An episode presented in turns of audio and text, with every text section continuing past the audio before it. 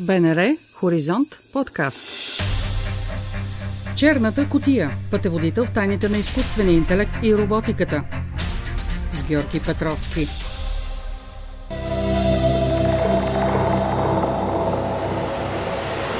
Здравейте, приятели и последователи на подкаста Черната кутия. Екип от Института по информационни и комуникационни технологии при Българската академия на науките ще започне работа в рамките на международен консорциум по проекта Автоадаптивен невроморфен мозъчно-машинен интерфейс, свързан с приложението на изкуствения интелект в здравеопазването. Проектът, който бе одобрен за финансиране от Европейската комисия, цели да позволи на хора с тежки увреждания на гръбначния мозък, които не са в състояние да движат долните си крайници, да проходят, условно казано, разбира се, и да извършват дейности, които не са възможни без помощни средства. Механизмът на действие включва декодиране на информация от мозъка на пациента за движенията, които той иска да извърши, и подаването й към гръбначния стълб или екзоскелет. Изкуственият интелект ще замести прекъснатата част от веригата между мозъка и периферната нервна система. Професор Петя Копринкова от Института по информационни и комуникационни технологии е гост в подкаста днес. Тя пое поканата ми да разкаже за българското участие в този амбициозен проект. Здравейте, професор Копринкова. Здравейте. Какво можете да допълните към общото представяне на проекта и кои са участващите страни? А, първо искам да кажа, че участието на нашата страна в проекта се дължи най-вече на ин, инициативата на професор Никола Касабов, който е световно известен учен и живее в момента в Нова Зеландия, който е създал така наречения NeuCube. Това е стимулатор на мозъка, който максимално близко се доближава до реалния мозък.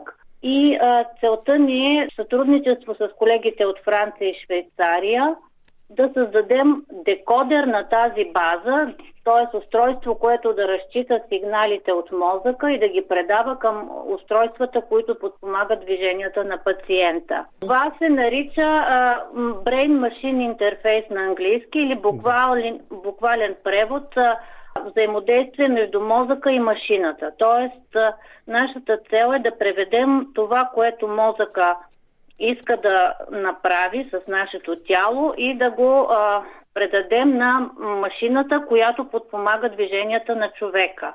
Участниците в проекта координатора е Комисарията за атомна енергия и алтернативни енергии и по-точно департамента, а, лабораторията по електроника и информационни технологии към него, с ръководител Тетяна Аксенова. От тяхна страна те вече имат разработен имплант в мозъка, за мозъка, който а, записва информацията от мозъчната кора, свързана с движенията на крайниците, не само на долните, но и на горните крайници. Те вече имат разработен екзоскелет, който се задвижва на базата на този имплант. Докато а, другия участник в проекта, Федералният технологичен институт в Лозана, са разработили под ръководството на професор Куртин и професор Блох имплант за гръбначния стълб за пациенти, при които е прекъснат гръбначния стълб и те не могат да се движат от кръста надолу, до, т.е. долните крайници. Така че докато екзоскелета позволява задвижване и на ръцете, и на краката за пациенти, при които а, четирите крайника са обездвижени, а, импланта на колегите от Лозана е само за пациенти, които а, са обездвижени от кръста надолу. Добре, нека да чуем тук професор Куртин и професор Блох за тяхната разработка. В това изследване ние представяме технология с конкретна насоченост. Използваме електродна група с прецизно позициониране, за да активираме цялата част от гръбначния мозък, която контролира таза и движението на краката. Използваме много по-висока прецизност, за да помогнем на хора с тежки увреждания на гръбначния мозък, без чувствителност и движение. С тази технология те успяват да правят самостоятелни стъпки в нормална среда, извън лабораторията. За да действаме в точно определени точки, първо трябва да установим къде се намират те. За целта създаваме модел на гръбначния мозък и установяваме анатомичните особености. След това проектираме стимулацията за конкретния пациент. Добре, добавихме тук още една страна към проекта. Слушаме ви. А проблемите в тия устройства, разработвани до момента, е, че изкуственият интелект, който е вграден в тях, се обучава предварително и то не може да се адаптира към текущите промени в състоянието на пациента, в околната среда. Тоест, веднъж обучен, той се нуждае от преднастройка, ако настъпят такива промени. Този процес изисква м, компютър, т.е. пациента не може да бъде толкова независим, колкото би бил, ако имаме някакъв мини, миниатюрен уред, който би позволил адаптация на декодера на устройството, което разчита нашите мозъчни сигнали. И именно тук е нашата задача да направим такъв декодер, който да се обучава адаптивно и в процеса на движение на пациента да се настройва съобразно неговите желания, независимо от външна намеса. Вие искате да внесете гъвкавост в полза на пациента, доколкото ви да, разбирам. Да, т.е. До, до момента устройството се обучава и ако е нужна пренастройка, това се прави в лаборатория. Пациента не може сам да го направи. Нашата цел е да имаме обратна връзка от пациента, от неговата удовлетвореност, от движенията, които се получава следствие на неговото изразено желание и декодирано от мозъчната му активност, така че устройството да се адаптира по-бързо и да се настройва спрямо индивидуалността на пациента, защото в момента всяко такова устройство а, се обучава спрямо конкретния пациент и то не може веднъж обучено да се даде на друг пациент без пренастройка спрямо неговите индивидуални особености. Докато използването на изкуствен интелект ще го направи по-универсално. А, да, и по-скоро на адаптивен невроморфен декодер.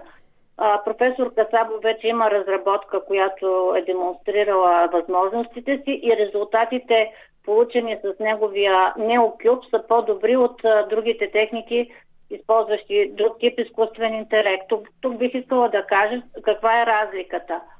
NeuCube и това, което ние целим да правим, се основава на модел на мозъка, който е много по-близък до реалната структура на мозъка, т.е. всеки неврон се моделира с модел, който е максимално близък до биологията на нашия мозък, докато класически изкуствен интелект използва малко или много упростени модели на нашите нервни клетки. Това е разликата и нашата цел е да направим нашия изкуствен интелект максимално близък до естествения, така да го кажем. Добре, хубавото е, че имате отправна точка, но какви предизвикателства очаквате в работата на екипа? Ами предизвикателствата са много от това, че ще работим с живи хора, реални пациенти, които вече са имплантирани.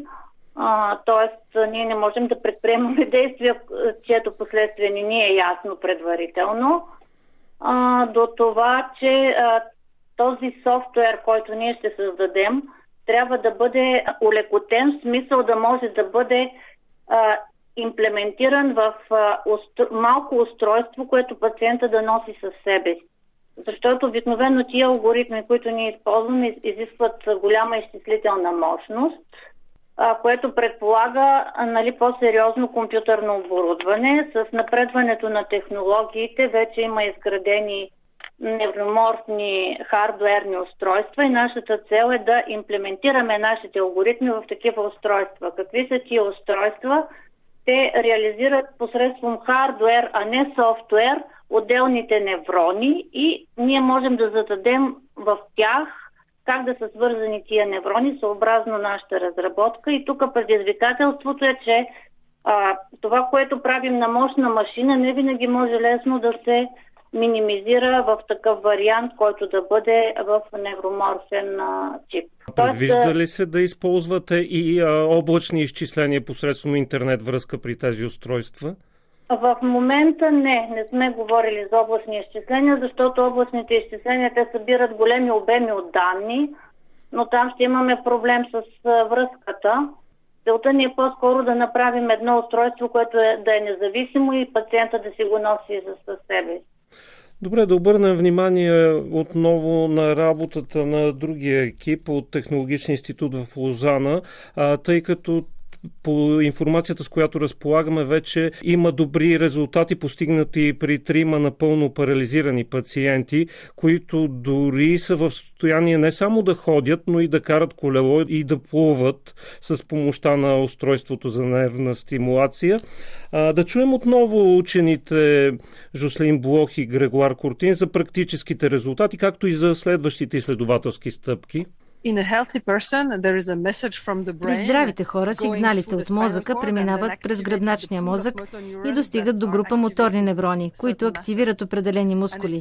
Ние въобще не мислим за това, всичко протича автоматично, а ние можем да правим други неща, докато се движим. При стимулацията трябва да се учим наново, движенията не са естествени, но се усъвършенстват с повече тренировки.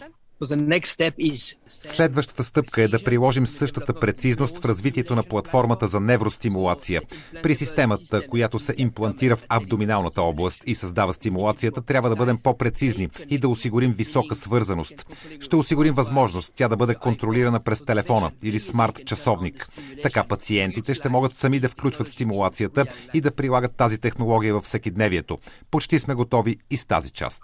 Ще добавя, че според професор Куртин до една година се очаква да започнат по-широки изпитания, включващи седемдесет до сто пациенти, предимно в Съединените щати. И да се върнем отново към работата на българските учени. Професор Копринкова, кога очаквате да започне същинската работа и колко време ще продължи участието на вас и колегите ви? Проектът се предполага да стартира в началото на октомври тази година и е планиран за три години работа. За сега сме в подготовка на подписване на договора с Европейската комисия и бих добавила, че това, което колегите от Швейцария говорят в тяхното интервю и плановете им за работа с американски пациенти, включва частта за усъвършенстване на техния гръбначно-мозъчен имплант. Докато нашата задача е по-скоро да работим с импланта в мозъчната кора на професор Тетяна Аксенова и колектив от Франция и неговата връзка с гръбначно-мозъчния имплант или с екзоскелет, който имат разработен френските колеги, така че да постигнем максимално близки до естествените движения на пациента. Това, което говори и професор Куртин, че в момента малко или много тия движения не са чак толкова плавни, толкова естествени за пациента и е нужно усъвършенстване на тия устройства. Т.е. наш, нашия декодер би позволил по-плавни движения и по-реалистично движение като цяло на скелета на пациента. Но в крайна фаза би следвало да има пълна интеграция между вашите разработки и работата на колегите. Да, в това е нашата цел. Вашият институт работи и по други проекти, заедно с невробиолозите от Българската академия на науките. Какви са по-интересните резултати от това сътрудничество? Ние работим с колегите от Института по невробиология, които се занимават с изследване на движение на очите и извършват психофизиологични експерименти. Нашия първи проект, който приключи а, наскоро, беше финансиран от Фонд научни изследвания и там ние създадохме максимално близък до мозъка модел, пак с такива модели, които са, каквито използва и професор Касабов. Те се наричат spike timing, буквален превод на български е трудно да се даде, но това са модели, които моделират всяка нервна клетка максимално реалистично. И ние сме създали модел, който обработва зрителната информация, имитира всички основни области от мозъка, започвайки от ретината, която е нашия фоторецептор за околния свят, до областите, които вземат някакво решение и а, освен това областите свързани с така нареченото reinforcement обучение или обучение на принципа поощрение, наказание, проба, грешка, което в а, живите същества е широко използвано, а, т.е. реално живото същество не се учи на базата на математически алгоритъм, а, такъв какъвто обикновено се залага в изкуствения интелект, а ние имаме способността да взаимодействаме с околната среда и да, нас... да променяме своите действия, а, така че да постигнем целта си, а, която в момента имаме. Най-общо казано, reinforcement обучението е обучение а, на принципа на натрупване на някакъв опит от взаимодействието с околната среда и нашия проект беше насочен към именно създаване на такъв модел на структурите на мозъка, свързани с това обучение, като в момента ние продължаваме нашия проект, в, вече имаме финансиран проект от Фонд научни изследвания, при който, освен движенията на очите, ние ще измерваме и неинвазивно активността в мозъчната кора с Е Г а, уред, така че да надградим нашия модел и с други структури в мозъка, свързани с а, обработката на зрителна информация, вземане на решение и а, с фокус върху съзнателното вземане на решение, защото другата тема голяма, която в момента се дискутира в научните среди, свързани с изследването на мозъка, е съзнанието и а, кои са минималните, минимално необходимите мозъчни структури, които го пораждат.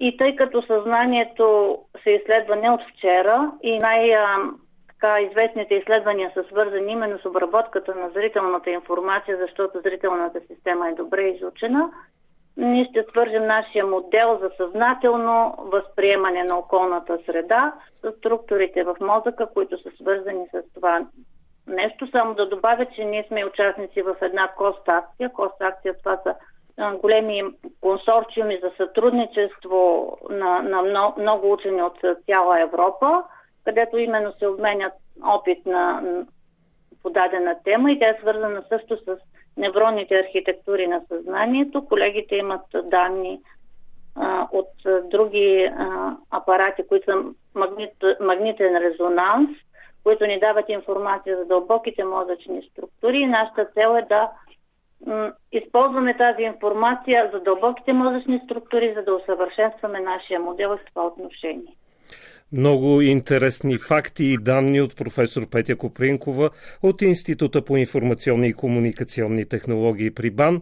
Благодаря ви и успех на проекта. И аз благодаря за поканата и интереса. Чухте епизод от подкаста «Черната кутия». Можете да ни намерите на сайта на Българското национално радио, в платформите Spotify, SoundCloud и каналите ни в Apple и Google.